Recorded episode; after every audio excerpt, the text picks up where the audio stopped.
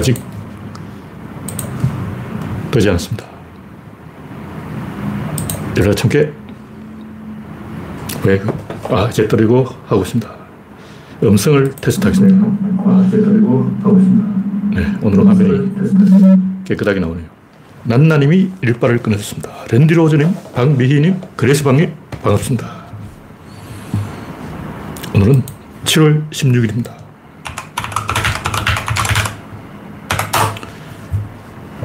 스티브님, 어서오세요.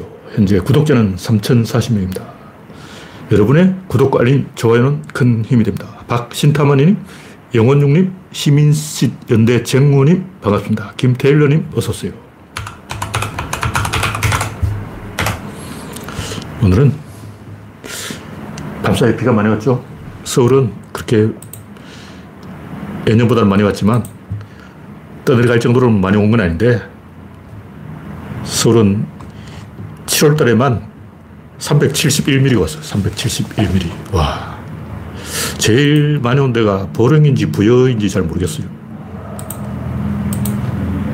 군 단위로는 잘 알려주지 않기 때문에 부여에 657mm 왔어요. 7월에만 657mm. 문경에도 많이 온 것 같은데. 문경은 627mm. 와. 근데 계산은 얼마나 왔는지 알 수가 없어요. 그러니까 기상청에서 전국의 이 날씨를 안 알려주고 왜 계산군은 안 알려주냐고. 계산에 엄청나게 비가 온 것 같은데 제가 알아낼 방법이 없기 때문에 계산을 언급할 수가 없습니다. 하여튼 기상청에 문제가 있어요.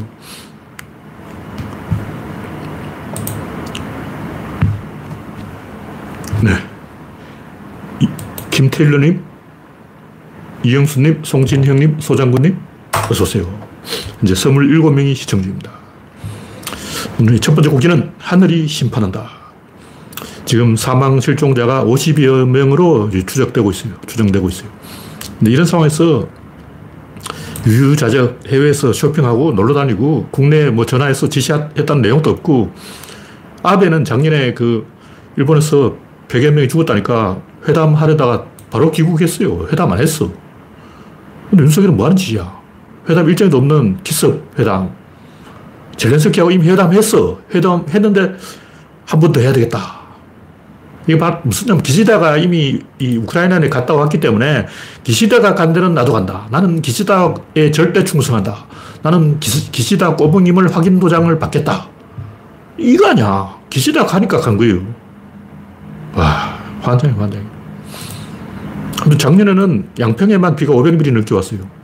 근데 이번에는 하루 사이 500mm 온 거죠. 하루 사이 500mm 왔는데도 그렇게 큰 사고가 없었습니다. 근데 이번에는 부여에 이틀 동안 420mm 온 게 제일 많이 온 것 같아요. 괴산에는 집계가 안 되기 때문에 괴산에는 제가 볼 때 한 500mm 온 것 같아요. 근데 알 수가 없기 때문에 왜냐면 그 산이 있기 때문에 원래 비구름이 가다가 산에 부닥치면 더 많이 내려요. 그래서 부여에서 괴산으로 이어지는 그 라인에 비가 제일 많이 온 것 같아요. 근데 괴산에는 얼마가 온지 알 수 없지만 작년에 양평 500mm 온 것보다 적게 왔다고.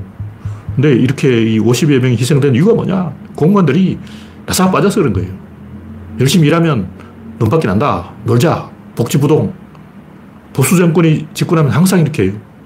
그냥 보수의 원리, 원리 자체가 자유. 공무원 또 자유다. 자유라며. 맨날 뭐 자유, 자유, 자유, 자유. 공무원 또 자유야. 하고 놀러 다니는 거예요. 공무원은 뭐 휴가 안 가냐? 공무원은 뭐 놀면 안 되나? 자유라며. 자유라면서 그, 뭐야, 실업수당 받은 것은 그것도 시비해. 그것도 자유지. 자유니까. 자유라며. 자유 좋잖아. 자기가 실업수당 받은 걸 자기 마음대로 써지, 그거 못 주라고. 그거 다 실업보험에 들어서 보험금 낸 거 아니야. 실제 보험도 그래. 자동차 보험 이런 것도 그 악재까지 타먹는 사람이 있어. 요만한 거 가지고 병원에 들어 누워가지고, 어? 특히 택시 기사들, 유명하잖아. 어? 막 스치기만 해도 막 몇 달씩 입원해 있고, 그 보험 빼먹는 거는 택시 기사들만 하느냐고. 실업보험 그 빼먹는 사람은 제가 볼 택시 기사들에 비하면 세 발의 피해예요. 제일 많이 빼먹는 놈들은 그 외제차 가진 놈들이야. 그놈들은 그냥 뭐 살짝 끓겠다 해도 몇, 몇 천만씩 빼먹잖아. 아니, 실업수당 그게 아까우면 외제차 가진 놈들 다 모가지 쳐버리라고. 외제차 가진 놈들 그냥 서치기만 해도 천만 내놔라 그런다고. 그런 새끼 조져야지. 실업수당 그거 몇십만 원, 어? 가지고 뭐 선글라스 하나 샀다고. 아이고, 참. 선글라스 하나도 못 사나? 외제차 가진 새끼들은 그냥 보험금을 몇 천만씩 해먹는 거예요. 그런 큰 도둑놈을 시비해야지. 치사하게. 어? 제일 만만한 약자를. 어? 어휴. 그러니까 제가 하고 싶은 얘기는 이 충청도 사람은 건드리는 게 아닌데 이번에 이 윤석열이 충청도를 건드렸어요. 무슨 얘기냐면 어떤 사람이 한 번 사고를 치면 야마! 하고 혼을 내요. 다시 나가지 마! 하고 막 몽둥이 들고 쫓아가지고 막 엄청 좁혀가지고 혼낸다고. 근데 두 번 그러면 아, 얘는 안 내는구나. 강적이구나. 못 말리는구나. 만만하지 않아. 포기합니다. 그래, 지켜봐요. 저 녀석이 어쩌자고 저러냐. 그냥 룰이 바뀌는 문제가 되기 때문에. 이런 거를 알려면 옛날 최양락이 충청도 개그를 많이 했는데 상대방한테 불만이 있으면 충청도 사람은 되시오, 이럽시오, 괜찮시오. 아니, 뭐 친구 간에 그럴 수도 있죠. 그래놓고 너 3년 전에 빌려간 500원 왜 안 갚았어? 엄청 뒤끝이죠, 뒤끝 있어. 그러니까 겉으로는 되시오 그러고 그냥 넘어가요. 그러면서 요만한 거 가지고 물고 늘어지는 거예요. 굉장히 뒤끝이 있어요. 무슨 얘기냐면 사람이 한 번 잘못하면 뒤끝이 없어요. 그냥 혼을 내고 어, 사과하면 용서, 용서해주고 끝낸다고. 근데 두 번 잘못하면 정색을 한다고. 갑자기 존댓말을 해. 한 번 잘못하면 야마! 그러다가 두 번 잘못하면 선생님 이런다고. 왜냐 이미 경찰에 전화하려고 어, 경찰이 올 때까지 끌어야 돼. 시간 끌어야 되니까 선생님 그러니까 야마라고 해, 해야 될 상황에서 선생님하고 존댓말을 쓰면 아, 저 새끼가 지금 나를 깜빵이 보내려고 저런가 보다 하고 조심을 해야 돼요. 남녀 사이도 마찬가지야. 남자친구가 혹은 여자친구가 파트너 앞에서 잘못을 했다. 막 화를 내면 괜찮아요. 그 뒤끝이 없어. 근데 화를 안 냈다. 화를 낼 만한 상황인데 화를 안 냈다. 이미 지금 어, 이혼소송 들어가려고 준비하고 증거 수집하고 있어. 다시 말해서 분명히 화를 내야 되는데 화를 안 내고 있다 하면 스마트폰으로 지금 몰래 녹음하고 있는 거예요. 조심해야 돼. 화를 안 내니까 막 희희낙낙하면 큰일 나. 근데 김건희가 몇 번 사고 쳤습니까? 처음 사고 쳤을 때는 전 국민이 들고 일어나서 김건희를 비판했어요. 그러니까 김건희가 뭐라고 했어요? 영부인을 안 하겠다. 그랬어요. 두 번 사고 친 거야. 두 번 사고 쳤을 때는 이번엔 적반하장으로 나오는 거예요. 대놓고 영분 한다고 막 이러고 다 다니고 막. 응? 자기가 대통령인 것처럼 행세를 하고 있어. 그리고 사고를 치면 사과를 하는 게 아니고 오히려 전직 대통령을 문재인 대통령을 보고 늘어지는 거야. 사고 칠 때마다 민주당 한 사람 한 명을 깜빡이, 깜빡이 보내. 사고 치면 비난을 할 거잖아. 비난할 거 알고 미리 민주당 사람 명단 쫙 뽑아놓고 한, 한 놈씩 깜빡이 보내는 거예요. 이번에 송영길 보냈죠. 한 명씩 차례, 차례대로 깜빡이 보내는 거야. 이게 지금 두 번째 상황이라고. 세 번째 되면 어떻게 되냐. 세 번째가 되면 충청도 사람이 되는 거예요. 충청도 사람 말을 안 해. 되시오! 그러고 말 안 하고 어떻게 하냐면 투표로 심판하는 거예요. 선거 때 이제 뒤집어진다고. 선거 얼마 안 남았어. 지금 이 국힘당이 충청도를 건드리고 있는 거예요. 왜 그러냐. 어느 쪽이든 이 골수파들은 권력에 관심이 없어요. 특히 보수 꼴통들은 권력보다는 고통이 있기 때문에 이 양반들은 정신병자이기 때문에 땅굴 파는 소리가 들려. 어, 대전까지 들려. 땅에다가 막 귀 대고 듣고 있어. 듣고 있으면 막 지하수 흘러가는 소리가 들린다고. 땅에다가 땅 파가지고 그 녹음을 해보면 지하수 흘러가는 소리가 들리기 때문에 그걸 북한 땅굴 파는 소리라 그러는 거예요. 그, 그렇게 잠을 못 자는 거죠. 그 사람들 외출할 때 문에다가 머리카락을 끼워놓고 나가요. 그냥 국정원에서 자기를 감시하고 있기 때문에 문재인이 보는 뿌락치가 날 감시하고 있다. 창문에 새똥이 묻어 있으면 아 이거 국정원에서 독약을 뿌렸다. 맨날 이런 소리 하고 있는 거예요. 그 사람 고통을 느끼기 때문에 권력에 관심이 없어요. 좌파들도 마찬가지야. 반미의 목숨 거는 이상한 좌파들 있어요. 그 사람들은 실제로 고통을 느끼기 때문에 막 사방에 양키들이 난리잖아. 어디 가도 길거리에 가도 막 영어가 들리고 막 애들 다 영어 한다고 시, 미국말 시부리고 있고 막 그 사람은 고통이 으악 살 수가 없어. 그럼 그런 사람들은 자기가 당장 고통을 느끼기 때문에 권력에는 관심이 없어요. 그럼 권력을 즐기는 사람이 누구냐? 충청도 사람이에요. 충청도 사람은 경상도가 이겨도 힘들어. 전라도가 이겨도 힘들어. 관심 없어.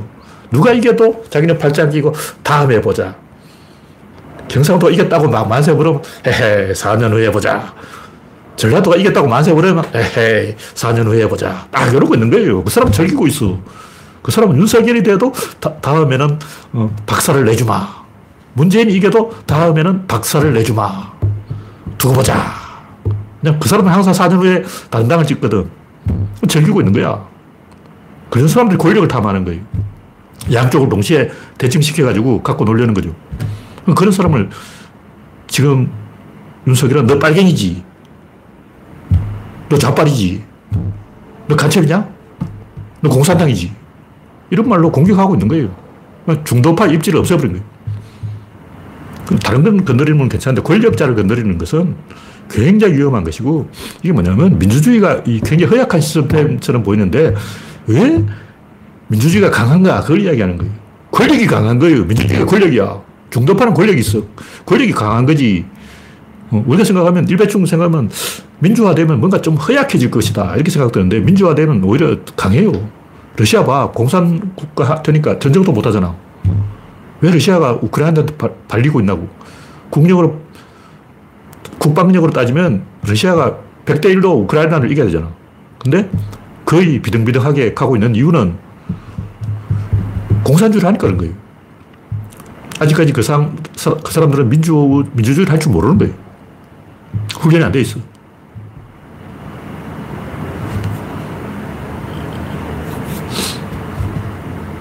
네. 박명희님, 김영창님, 프란치스코님, 프렌지비님, 반갑습니다. 이제 60명이 시청 중입니다. 다음 곡지는 웃긴 한동훈. 이 양반이 갑자기 막 법무부 장관 소관이 아닌데 무슨 뭐 조선소를 방문하고 뭐 이상한 짓을 하고 있어요. 벌써 대선 후보 됐어. 야, 양반이 성부수를 던졌는데 외국인 이민을 받아들이겠다.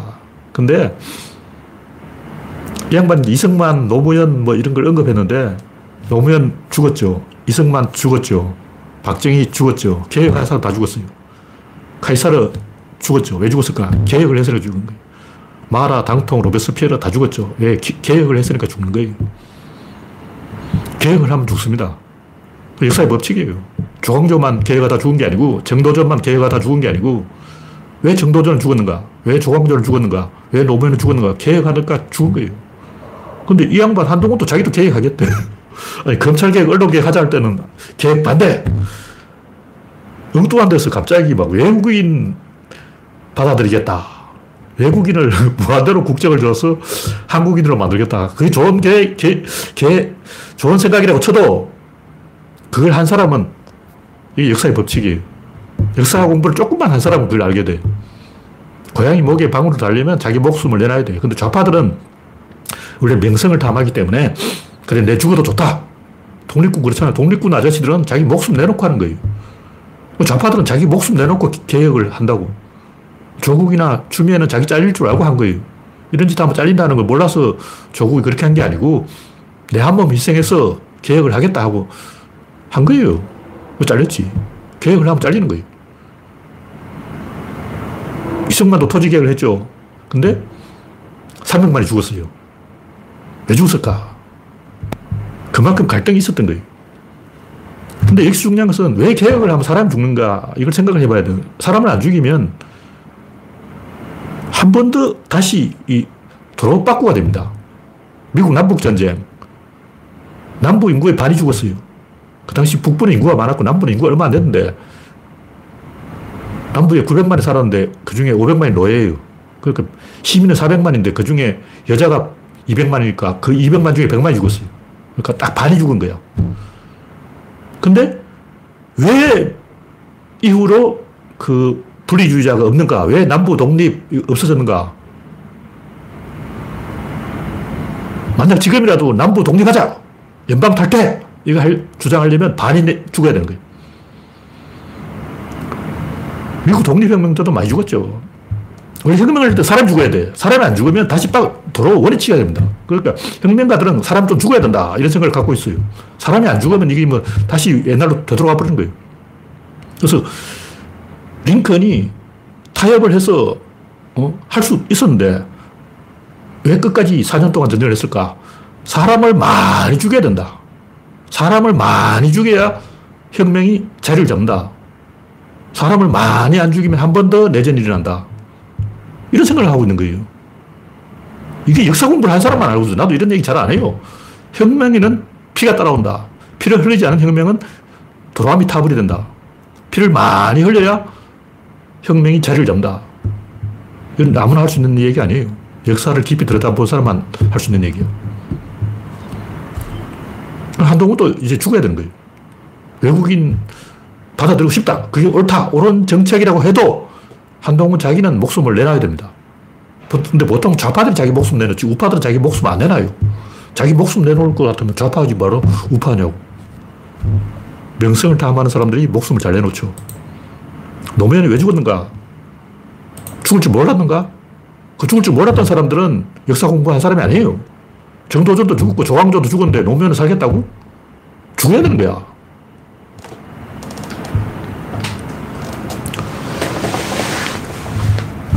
조국은 왜 저렇게 되는가? 이게 역사에 필요한 법칙인 거예요. 자기 목숨을 안 내놓으면 개혁이 되는 일이 없어요. 네, 다음 꼭지는 방사능의 진실. 지금 사람들이 자꾸 방사능이 유해하냐, 무해하냐, 이걸 가지고 이제 물고 늘어지려고 그러는데, 이런 프레임으로 가면 국힘당 유리한 거예요. 유해냐, 무해냐, 이게 아니고, 사람이 다치느냐, 안 다치느냐, 이걸 이야기해야 된다고. 자, 담배 피우면 사람이 죽습니까? 안 죽습니까? 죽, 죽죠. 근데 왜 담배 피우냐? 근데 내가 안 피우면 되잖아요. 내가 안 피우면 되는데 옆집에서 피우면 어떨까? 옆집에서 담배 연기 계속 날아오면 어떨까? 간접흡연. 이것도 굉장히 위험한 거예요. 근데 옆집 아저씨한테 그 담배 연기가 자꾸 날아오니까 담배 피우지 말라 그러면 옆집 아저씨가 뭐라냐면 아, 그 걱정하지 마세요. 과학적으로 괜찮아요. 왜냐하면 공기 중으로 담배 연기가 날아가면서. 희석을 뗐기 때문에 과학적으로 해롭잖아요. 문제는 담배 연기 때문에 죽는 게 아니라 그것 때문에 열받아서 스트레스 때문에 암 걸려서 죽는다는 거예요. 제가 볼 때 방사능이 유해, 무해를 떠나서 우리나라 사람 중에 굉장히 많은 숫자가 암 걸려서 죽습니다. 이거 100% 확실한 거예요. 방사능 옛날 영화, 여러 번 이야기했지만 영화 조스 바다에 가서 상어한테 물려 죽을 확률보다 바다까지 차 타고 가다가 교통사고로 죽을 확률이 훨씬 높아요. 그러니까 일본이 방사능을 바다에 뿌려서 문제가 되는 게 아니고 이제 북한도 뿌리고 중국도 뿌리고 러시아도 뿌리고 미국도 뿌리고 전 세계 다 뿌릴 거예요. 일본 뿌렸는데 우리는 못 뿌리나? 우리나라도 다 뿌려버려. 북한이 뿌리면 이제 뭐라고 할 거야? 북한이 아, 과학적으로 뭐 괜찮다며. 이제 방사능을 안 뿌릴 나라가 없는 거예요. 판도라의 상자를 열어버리면 그 게임 끝이야. 닫을 수가 없어요. 그리고 제가 볼 때 굉장히 많은 사람들이 방사능하고 관계없이 스트레스 받아서 암 걸려서 죽을 거예요. 이 100%야. 그럼 암 걸려서 죽은 사람한테 치료비는 누가 청구하냐고. 죽은 사람 누가 살려내냐고. 그때 뭐 기시다한테 가서 우리나라 사람 다수가 스트레스 받아서 암 걸려서 죽었으니까 치료비 내놔라 그러면 기시다가 좆까 그러지 내놓겠어요? 굉장히 이제 바보 되어버린 거예요. 호구 되어버린 거죠. 네. 다음 꼭지는 교권 붕괴가 학교 폭력 원인이다. 우리가 이건 냉정하게 생각해 봐야 되는데 특히 좌파들이 무개념 그 좌파 행동하다가 참교육을 당한 게 한두 번이 아니에요. 특히 미국 사람들. 미국도 옛날에 수학 교육은 필요 없다고 해서 좌파들이 수학을 왜 가르치냐. 수학을 왜 배워. 수학을 배우지 말자. 수학을 없애버렸어요. 그래서 스푸트니크 쇼크. 러시아는 수학을 가르치는데 심지어 우리나라도 어떻게 했냐면 옛날에 김만철 일가가 비행기 타고 남쪽으로 내려왔잖아요. 탈북을 했는데 제, 제3국을 통해서 김만철 이 한국에 들어왔는데 그때 김만철 씨 아들이 그림을 잘 그렸어요. 그걸 보고 이제 TV에 나오니까 우리나라 사람들이 야 북한 애들은 왜 그렇게 그림을 잘 그리냐. 그러니까 뭐냐면 북한 애들은 그림 그리는 요령을 알려줘요. 근데 우리나라 미술 시간에는 절대 안 가르쳐. 그림 그리는 기교, 테크닉 이런 거를 가르쳐 주지 않는 게 교육이다. 이게 우리나라의 미친 교육이지. 교육이란 무엇인가 가르치지 않는 게 교육이야. 군인이란 무엇인가 전쟁을 안 하는 게 군인이야. 의사란 무엇인가 치료를 안 하는 게 의사야. 대통령이란 무엇인가? 대통령 노릇을 안 하는 게 대통령이야. 이런 노자 무리들이 개판 치고 있는 거예요. 아무것도 안 하는 게 하는 것이다. 그래서 미국 교육이 참교육을 당했어요. 무슨 얘기냐면, 인간은 원래 누군가를 추종하려고 하는 그런 본능이 있는 거예요. 동물적 본능이야. 인간 다 동물이라고. 여기 몇살 때 나타나면 16살 때딱 나타나요. 근데 청소년들은 꼭 패거리를 만들어서 이웃말하고 싸우려고 그래요. 그래서 패싸움하려고 하는데 그게 본능이라고, 동물적 본능이라고. 그 우리 어릴 때는 이웃 동네 가면 맞아 죽어요. 말리구에 딱 지키고 있다가 옆 동네 애들 넘어오면 모두 들고 저 팬다고.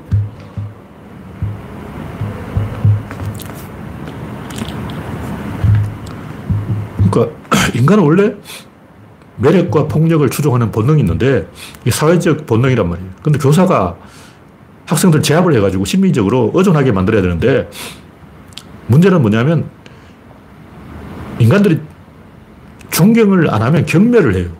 둘 중에 하나야. 대충 적당한 관계가 유지가 안 돼요. 상대방을 엄청 존경하거나 아니면 딱 이래가지고 족가 그러고 이러고 있는 거예요. 엄청 막 이렇게 기도를 하거나 아니면 이걸 한다고. 둘 중에 하나야. 적당한 관계, 이게 안 되는 거예요. 인간이 원래 그런, 그렇게 만들어진 동물이야. 그러니까, 사이비 종교를 믿는 이유가 뭐냐. 사이비 종교는 우상 숭배를 허용하는 거예요. 목사가 우상이야. 목사 숭배를 허용한다고. 스님 숭배, 목사 숭배. 이게 허용하는 게 사이비 종교예요. 근데 기독교는 우상 숭배를 금지해놨다고. 근데 목사 숭배를 금지해놓은 거예요. 숭배하고 싶은데 숭배를 못하게 하니까 숭배를 허용해주는 사이비 종교를 믿는 거죠. 그 인간 동물이란 말이에요.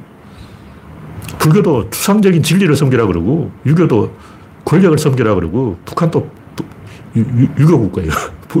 북한은 공자에 충성하는 유교 집단이에요. 부족민들은 동굴 생활을 하기 때문에 한 20여 명 정도가 무리를 짓고 이 호르몬을 맡으려고 그래요. 그 호르몬을 못 맡으면 굉장히 불안해진다고. 뭐 호르몬을 끌어내야 되는데 그 방법이 딱 두 가지 있어요. 호르몬을 끌어내는 방법은 욕설을 하는 거예요.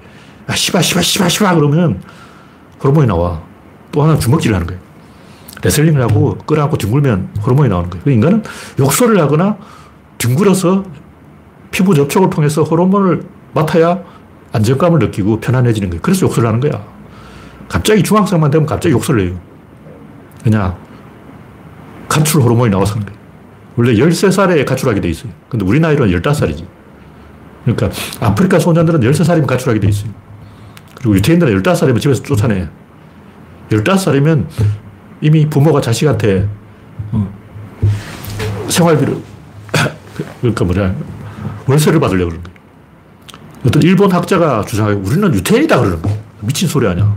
그 일본 학자가 일본인은 유태인이다 이렇게 주장하는 근거가 뭐냐 유태인은 15살 되면 자식을 쫓아내는데 우리 일본이 또 그렇잖아. 우리 일본이 또 15살만 되면 자식한테 월세를 받잖아. 어. 근데 이 일본 학자가 실제로 한 얘기예요. 일본에 옛날에 15살만 되면 집에서 쫓아내는 관습이 있는 거예요.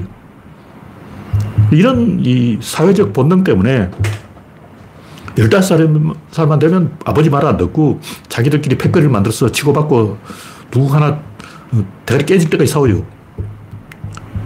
운동부를 만들어서 동료의 땀을 먹고 호르몬을 먹게 해야지. 안 그러면 뭐 사고 치는 건 어쩔 수 없어.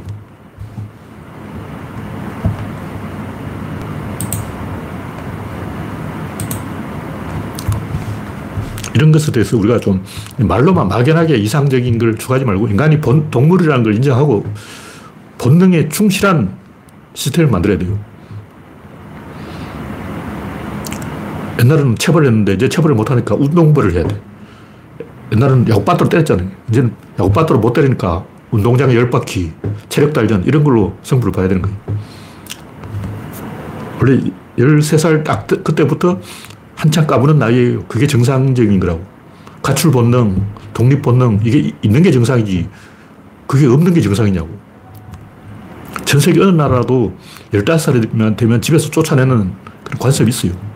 유태인만 그런 게 아니고 옛날에 그리스 로마 이런 데도 지금 그 올림픽 할때 성화를 들고 다니잖아요. 왜 성화를 들고 다닐까? 그리스 소년들이 횃불 들고 뛰어다니는 그런 관습이 있었어요. 집에서 쫓겨나가지고 횃불 들고 뛰어다니는 거예요. 게르만족의 대이동, 그 이전에 이 인류가 5천년 전에 이 유럽 쪽으로 퍼진 것도 게르만족들이 자식을 쫓아낼 때 게르만족 남녀 짝을 지어서 쫓아내요. 그냥 안 쫓아내고 두 명씩 커플을 만들어서 쫓아내기 때문에 자기 마을에서 쫓겨났기 때문에 계속 퍼져나가는 거죠. 그래서 영국까지 간 거야. 다 이유가 있다고. 네, 다음 곡지는 코인이 오르는 이유.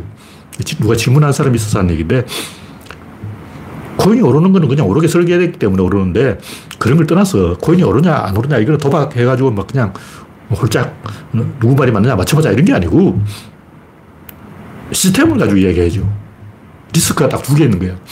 하나는 뭐냐면 사토시 나카모토가 이 시스템을 제대로 설계했는가 확신을 가질 수 없죠. 왜냐하면 비트코인은 너무 무겁게 만들어져 가지고 거래하는데 30분씩 걸리고 실제 거래는 이 코인 지갑 가지고 실제 거래는 굉장히 힘들어요. 그러니까 코인을 가지고 가게에 가서 물건 산다는 거 다 거짓말이야. 채굴 비용도 너무 많이 들고 전기세도 많이 들고 인류의 악이 악. 비트코인 타도해야 될 전기 먹는 하마야. 비트코인 때문에 인류가 더 전기를 많이 생산해서 지구 온난화를 가속시키고 있다고. 그래서 지구 온난화를 걱정하는 좌파들은 비트코인을 박살내야 되는 거예요. 그또 하나의 문제가 뭐냐면 거래업체, 거래업체가 다 가짜예요. 왜냐하면 진짜 거래를 할 필요가 없어. 왜냐면 어차피 이거는 정부에 있는 거기 때문에 코인을 실제로 거래를 하는 게 아니고 거래를 하는 척 신용만 하면 돼요. 그러니까 뭐 업비트인지 비썸인지 이런 업체들이 실제로 비트코인을 거래하는 게 아니고 거래하는 척 사기치면 된다고. 뭐 거래하는 척 하는 것과 실제 거래하는 것하고 뭐가 다르냐? 여기서 그냥 다른 게 없다는 거예요. 이제 헷갈리는 게 뭐냐면 우리는 진짜 거래와 가짜 거래 차이가 있을 것이다. 없습니다. 저 폴리네시아의 어떤 섬엔 돌 화폐가 있어요. 화폐가 돌인데 이만큼 커요. 이만큼 돌에 구멍이 뻥 뚫려 있어. 그러니까 엽전처럼 생겼는데 거대한 돌바퀴. 근데 이 돌을 그 섬에는 없는 돌이에요. 다른 섬에서 가져온 돌이야. 그러니까 부족민들이 배 타고 어, 수백 킬로 떨어진 멀리 떨어진 섬에서 돌을 배에 싣고 와가지고 또 배 타고 와서 이걸 둥글게 깎아서 돌화폐를 만드는 돌화폐가 그 섬에 1600개 있어요. 근데 여기서 중요한 것은 그 돌 화폐를 실제로 주고받는 게 아니야. 내 거래를 해. 돌 화폐로 거래를 하는데 실제로 돌 화폐를 막 굴려가고 막 가져가지 않는다고. 왜 그러냐면 너무 무거워서 못 가져가. 그러니까 마당에 돌 화폐가 있는데 저 돌 화폐를 자기 집까지 가져가는 게 아니고 그냥 어, 저거 오늘부터 내 거다 하고 하면 그래, 그래 성립 이렇게 약속을 떼서 도장 딱 찍어버리면 끝이에요. 그러니까 돌 화폐는 100년 전부터 그 자리에 있었어. 움직이지 않는 거예요. 근데 거래가 실제로 일어나는 거예요. 맥주 50박스 주면 그 돌화폐 한개 주는데 실제로 자기 집을 가져가는 게 아니고 그냥 거기 놔둬요. 그냥 소유 명의만 바꾸는 거야. 그런 식으로 돼, 시스템이 되어 있기 때문에 이 돌화폐는 실제 거래 안 해도 거래하는 것과 동일한 효과를 낸다. 이게 뭐냐면 비트코인은 실제 거래를 안 해도 거래하는 것과 동일한 효과를 낸다. 여기서 중요한 것은 비트코인의 치명적인 단점, 거래 비용이 너무 비싸다. 요걸 이 가짜 거래를 통해서 해결해 버린 거예요. 돌 화폐의 가장 큰 단점. 돌을 굴려가야 되는데 이 돌을 20톤이야. 20톤짜리 돌을 어떻게 굴려가냐고 자기 집까지. 어. 그러니까 돌을 굴려갈 필요가 없는 거죠. 그러니까 비트코인의 단점을 이 업비트나 뭐 비썸인지 이런 가짜 사기꾼들이 해결해 버린 거죠. 그래서 굉장히 위험한 건데 내가 볼때 권도영 같은 사기꾼이 계속 나타날 거예요. 아직 앞으로도 권도영 같은 사기꾼이 비트코인을 출하시킬 그런 확률은 상당히 많이 있습니다. 그리고 비트코인의 가장 큰 단점은 점점 사라져요. 점점 사람들이 비트코인을 잊어먹어가지고 이 비트코인 암호를 풀려면 양자 기술을 도입해야 됩니다. 근데 그게 언제 될지 알, 수, 알 수가 없기 때문에 어쨌든 제가 하는 얘기는 뭐냐면 이 돌화폐의 치명적인 단점을 그 폴리네시아 부족민은 해결했다. 비트코인의 치명적인 단점을 사기꾼들이 해결했다. 진짜 해결된 건 아니고 어쨌든 물타기가 됐어요. 그래서 가짜가 진짜 그 사기꾼들이 오히려 비트코인을 살려주는 효과를 만들었다. 뭐 그런 얘기죠.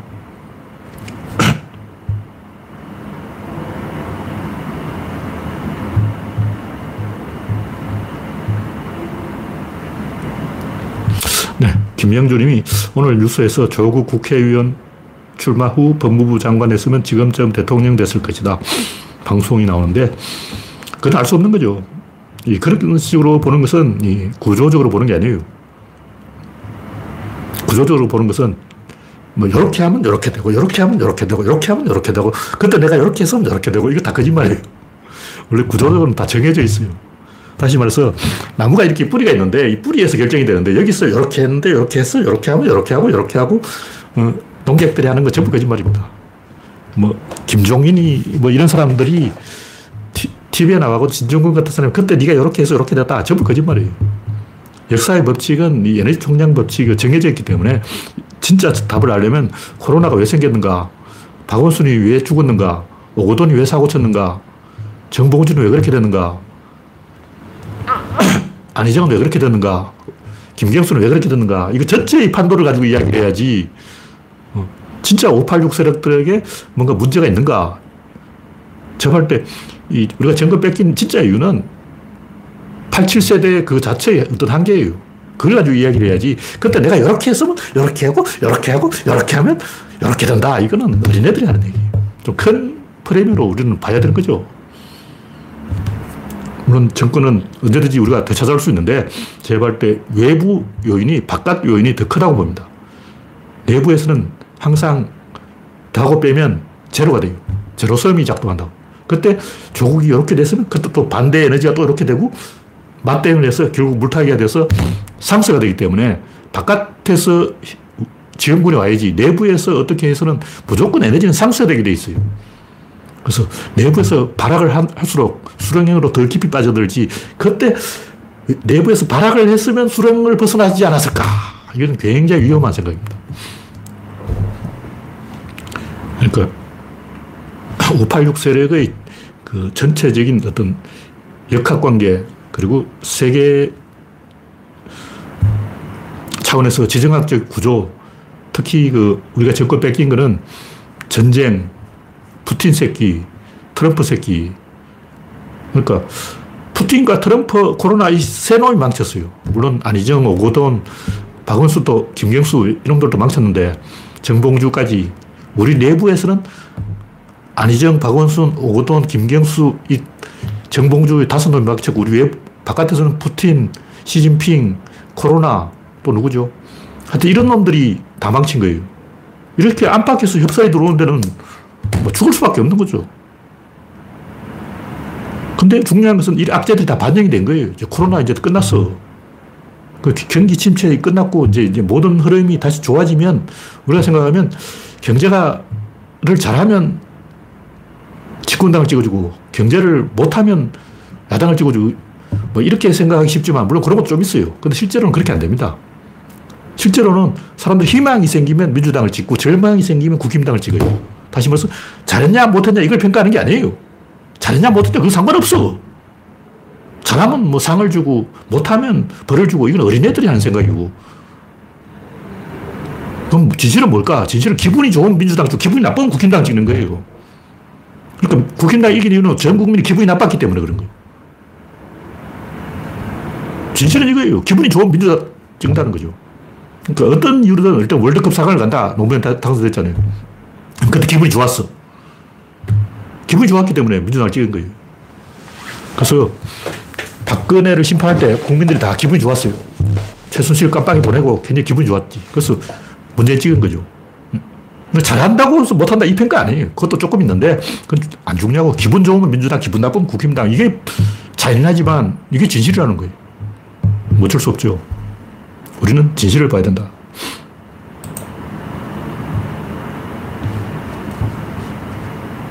네. 북미 평화협정 불발이 너무 아쉽다. 맞습니다.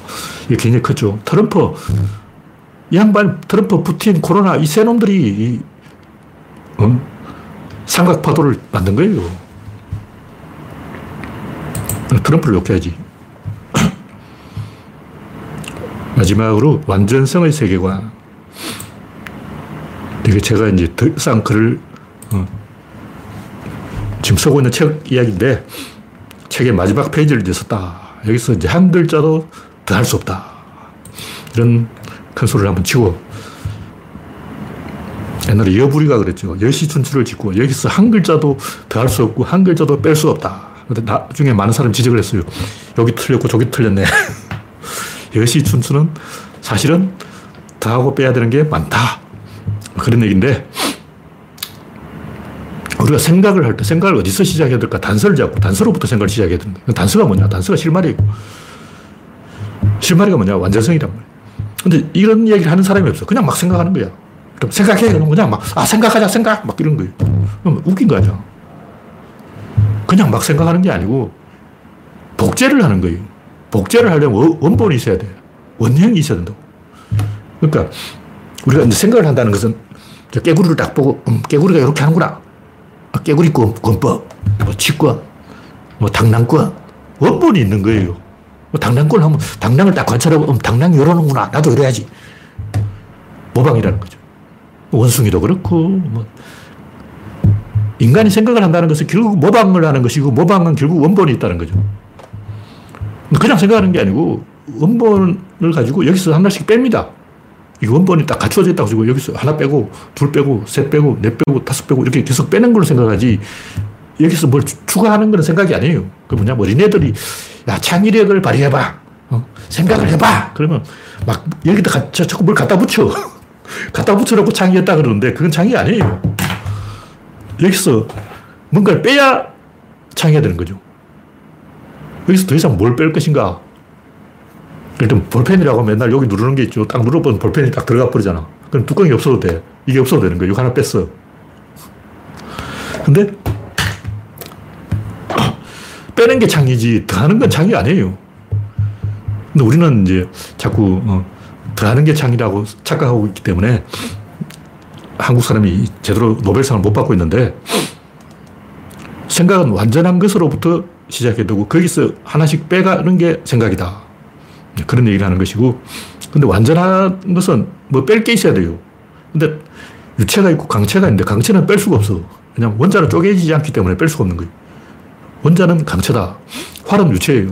화살은 강체예요. 근데 활이 화살보다 먼저고 발견이 발명보다 먼저고 프로, 프로세서가 구성 요소보다 먼저고 먼저 가는 게 진짜인 거예요. 근데 여기서 중요한 것은 완전한 것은 항상 뭔가 한 개 더 있어. 예를 들면 여기 뭐가 있는데 눈에 보이는 게 다다. 더 이상 뭐 없다 하면 그건 거짓말 하고 있는 거예요. 마술사가 마술을 한다. 그럼 반드시 뒤에 뭐가 있어요. 마술사 손 속에는 여기 뭐 하나 들어있어. 마술사 손으로 탁 하면 요즘 페이스북에 많이 올라오더라고. 이상하게 마술 영상이 페이스북에 많이 올라오는데 제가 그걸 클릭해서 그것만 페이스북에 자꾸 노출하는지 몰라도 마술 영상이 많이 나오는데 항상 요 뒤에 뭐 하나 더 있다고. 마술사는 우리 눈에 보이지 않는 뭔가를 반드시 하나 더 가지고 있습니다. 그게 반드시 있다고 생각을 해야 돼요. 병사는 총을 가지고 있죠. 의사는 청진기를 갖고 있다고. 목수는 연장통을 갖고 있어. 작가는 펜을 갖고 있어. 꽃은 향기가 있어.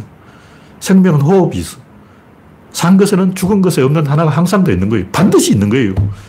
자연에는 기세가 있고, 시장에는 이윤이 있고, 사회에는 권력이 있고, 항상 플러스 알파가 있는데, 이 플러스 알파가 일본 말이라고 해서 제가 플러스 알파라는 단어를 안 쓰기로 했어요. 그래서 플러스 요소가 있는 거예요. 플러스 알파라는 말을 어, 괜찮은 말이었는데, 입에 착착 감기는 말이었는데, 그 말을 못 쓰게 하니까 할 말이 없네.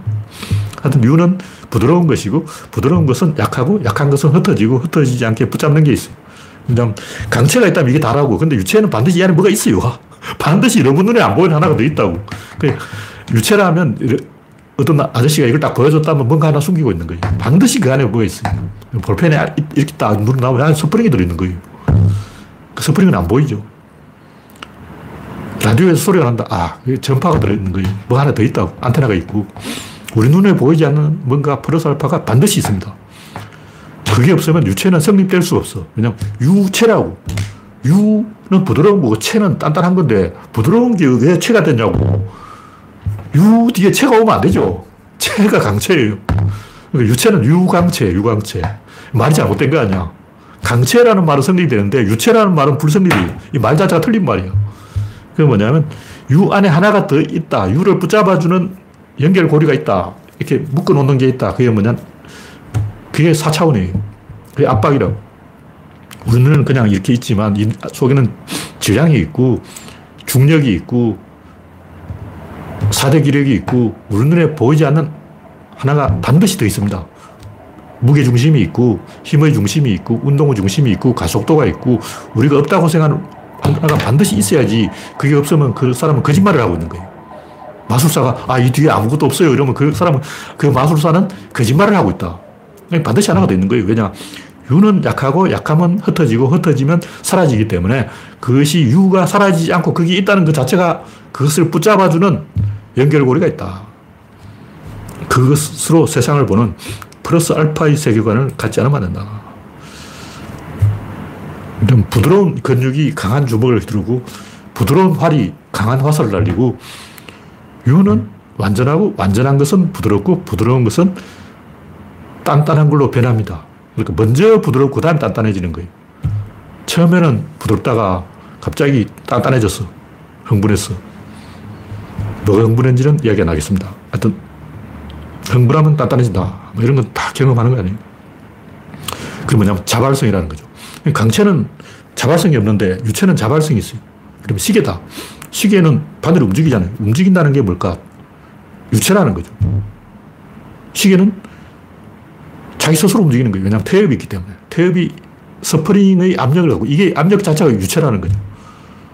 있어 제가 이제 유체 강체 이야기하는 것은 국어 사전에 나오는 유체를 이야기하는 게 아니고 구조론적인 의미에서의 유체를 말하는 제가 이 용어를 새로 정, 정의를 한 거예요. 그러니까 유체 강체를 국어 사전에서 찾으면 안 되고 국어 사전을 찾으면 이상한 설명이 나와요. 강체는 자연에 없다 그러고 막 희한한 이야기 나옵니다. 제가 말하는 유체는 완전성을 갖춘 그것을 유체라고 한다. 무엇이 완전한가 그 개념을 우리가 가져야 되는데 우리는 뭔가 단단한 게 완전한 것이다. 원자가 완전한 것이다. 쪼개지지 않는 것이 완전한 것이다. 이런 것은 어린애 같은 생각이고 사실은 부드러운 게 완전한 거. 완전, 완전하면 한 개가 더 있어야 되고 한 개가 더 있으면 뭔가 나아야 되는데 나으려면 자궁이 있어야 되고 부드러울 수밖에 없는 거죠. 딱딱하면 나을 수가 없어요. 태초에 자발성이 있었다. 나음이 있었다. 그리고 낳는 과정, 아, 어미가 새끼를 낳는 과정이 뭔가 빠져나가는 거예요.